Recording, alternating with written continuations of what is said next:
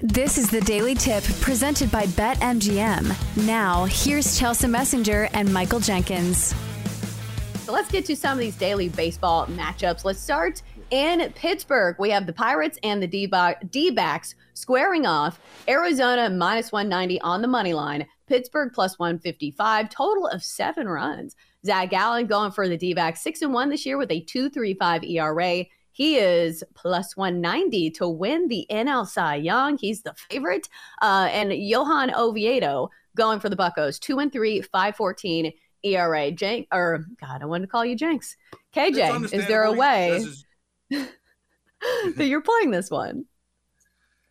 No, there's no value in it. Even on run line situations, Arizona's 13 and 7 on the road. So this screams Arizona all day. Now, if there may be a nugget in there, and if you can find it, look at the stolen base props.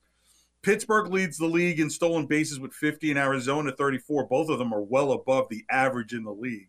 So maybe you might see some base running, but again, yeah, you know, Corbin Carroll stolen base at plus 210.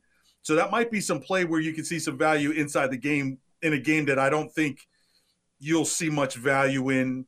Uh, maybe the under is a play there where Gallen could be so dominant that you don't see runs from Pittsburgh and Arizona doesn't have to put up a bunch of runs to win the game. So maybe the the, the under at plus 105 uh, under seven runs may be a play here as well. So stolen base prop and maybe the under of seven.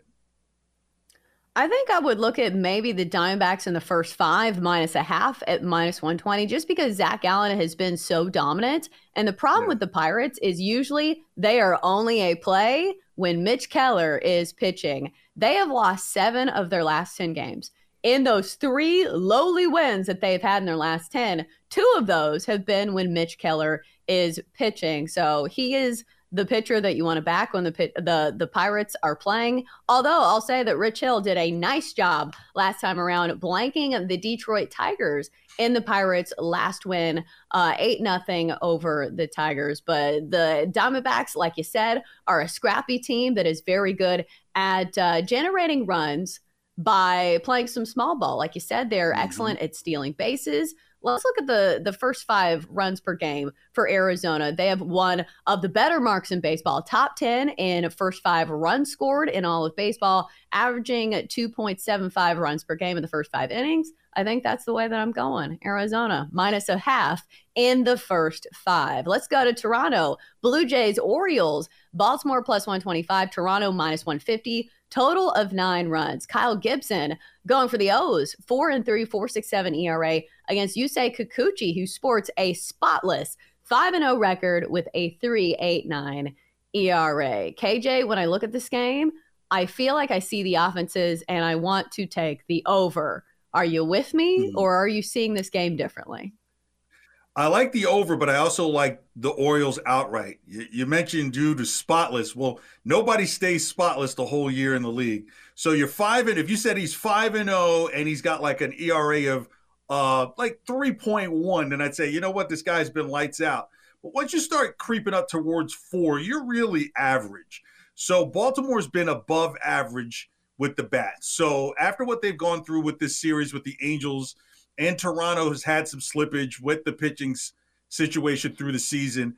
I like Orioles outright in this game on the run line, so I like them at plus one twenty five on the money line to to win outright. Yeah. And but I do like the over on the total as well. Right. Both of these teams have been very good this season. The O's come in with the second best record, I believe, in the American League at 28 and 16. Yep. The Blue Jays, 25 and 19.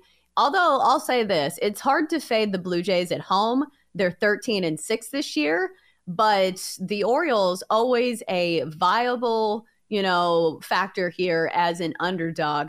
Uh, although they're just 9 and 10 this year, when underdogs, when they're favorites, that's usually the time to play them as they are 19 and 4 on the year. But I'll be playing the over here. I think we see plenty of offenses, uh, offense going for two of the best hitting teams in all of baseball. I think Kyle Gibson is perfectly capable of giving it up. And like you said, Yusei Kikuchi has a perfect record, but also I think these Orioles hitters can uh, get a hold of his stuff uh, if they can, um, you know, get past the strikeouts. Because Kikuchi, we know, is usually a good strikeout pitcher. So he's having a great year, but I think the O's can scratch across at least a couple runs before getting to the bullpen. Let's go to Atlanta. Mariners Braves. We have Seattle plus 125, Braves minus 155. Total of eight and a half runs. Bryce Miller going for Seattle, 2 0 with a 0.47 ERA.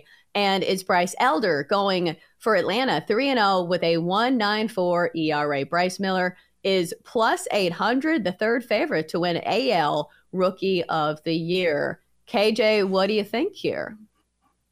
Mm, this is kind of a stay away game for me because is there any value on the Braves? Um, maybe an under. It's either, you know what I mean? It's the same odds under and over. So, yeah, I, the Braves are just the wagon. I, I just don't know if. Well, wait a minute. Okay, well, it's a stay away game because you feel like, ah, yeah, the Braves for sure, but then you don't know, and when you don't know, what are you stewing bet. about? Do you not want to trust their bullpen? Because I think that's what I am feeling here with the Braves. Because yes, they are the much better team, but sometimes the bullpen can come in and give it up. I think this is another Ruin first five play where you have an yeah. Atlanta offense that's top five in the majors and run scored in first five innings. And also, if you look at the advanced metrics, Atlanta is yeah. such a good hitting team. The hard hit percentage for Atlanta leads all of baseball at 37% because we've had this discussion on the show before. What stats matter when you're talking about baseball? Because there's a thousand of them. I think hard hit mm. percentage is one that we should probably be looking at because mm-hmm. even if they are not, you know, getting hits off some of these hard hits, eventually they're going to find the holes because KJ, you played baseball growing up. You know this. Yes. Sometimes you can have a great day at the plate where you're hitting the ball well, but it just goes right at people. So I think hard hit percentage is a way to kind of take that out and it will regress to hits, you know, even if it's not finding the holes every single time. Yeah, that. But after a while, you start telling yourself an out's an out. you know, so you know, give me, you know, okay, the first time, great, I hit the ball solid, so I know I'm making contact. But if now times two and three are outs, I'm like, okay, they know where to be, you know. So mm-hmm. yeah, I, I, I do wonder where the bullpen is as the game goes on. Um, I, I look, I have a ticket for the Atlanta to win the whole thing. I got it at eight to one. It's it's down, I think now to five to one. So I think overall, and, and sometimes when series begin, I'm a little hesitant because you just don't know what the feeling out is. You don't know what adjustments you need to make. So maybe I stay off of this game and come back to the Saturday game where then I can say, okay, was the bullpen excessively used yesterday? You know, did the starters go deep yesterday? Seattle making contact with the ball or not. So sometimes in games like this, especially uh, interleague play, I kind of want to feel out kind of the first round to see who's ready to fight and who's not. So this, I, I probably I play tomorrow's game, uh, this in Seattle, Atlanta more so than tonight's game. This is a tough one because Bryce Miller has been so good for the Mariners but it is very much a small sample size with only three starts on the year. But he's only allowed one earned run through 19 innings of work. But two of those three games were against some very light hitting offenses against the Tigers and against the A's. The other game against the Astros, who have not been the power hitters that we've seen in years past, but still they have some good hitters in the lineup. I wonder if this is the falling back to earth moment for Bryce Miller as he faces one of the best hitting offenses in all of baseball. So, KJ, I'm kind of with you. I feel like this is a stay away for me. Let's go to the Dodgers Cardinals. Dodgers minus 135, Cardinals plus 110, a total of eight and a half runs for a game that just hit the over by like 12 runs. Uh, KJ, talk me off the over here because I know that Tony Gonsolin is good, but Steven Matz for St. Louis, I feel like he can yeah. be hit up a bit by these Dodgers bats. Yeah, normally in any other situation or most other situations, you would say after a team, two teams combined for almost 25 runs the night before, you're tempted to go with the under the next day. But I, it almost feels like this could be a revenge games inside of a series for the Dodgers. And and yeah, so I can't talk you off of that over, which is now at nine. So yeah, I think the Dodgers kind of get a little bit of payback. Probably maybe a seven-two game, something like that, where they're seven. I mean, a, a eight-two game, something like that, where they probably can duplicate what they did last night in terms of run total, but this time win the game. Yeah, it's just you look at the lineups for both of these teams, and it's like looking at Team USA between Mookie yeah. Betts, Nolan Arenado, Willson Contreras. I know he's not Team USA, but still, Nolan Gorman. Good God, the lineups for both of these teams are just so good.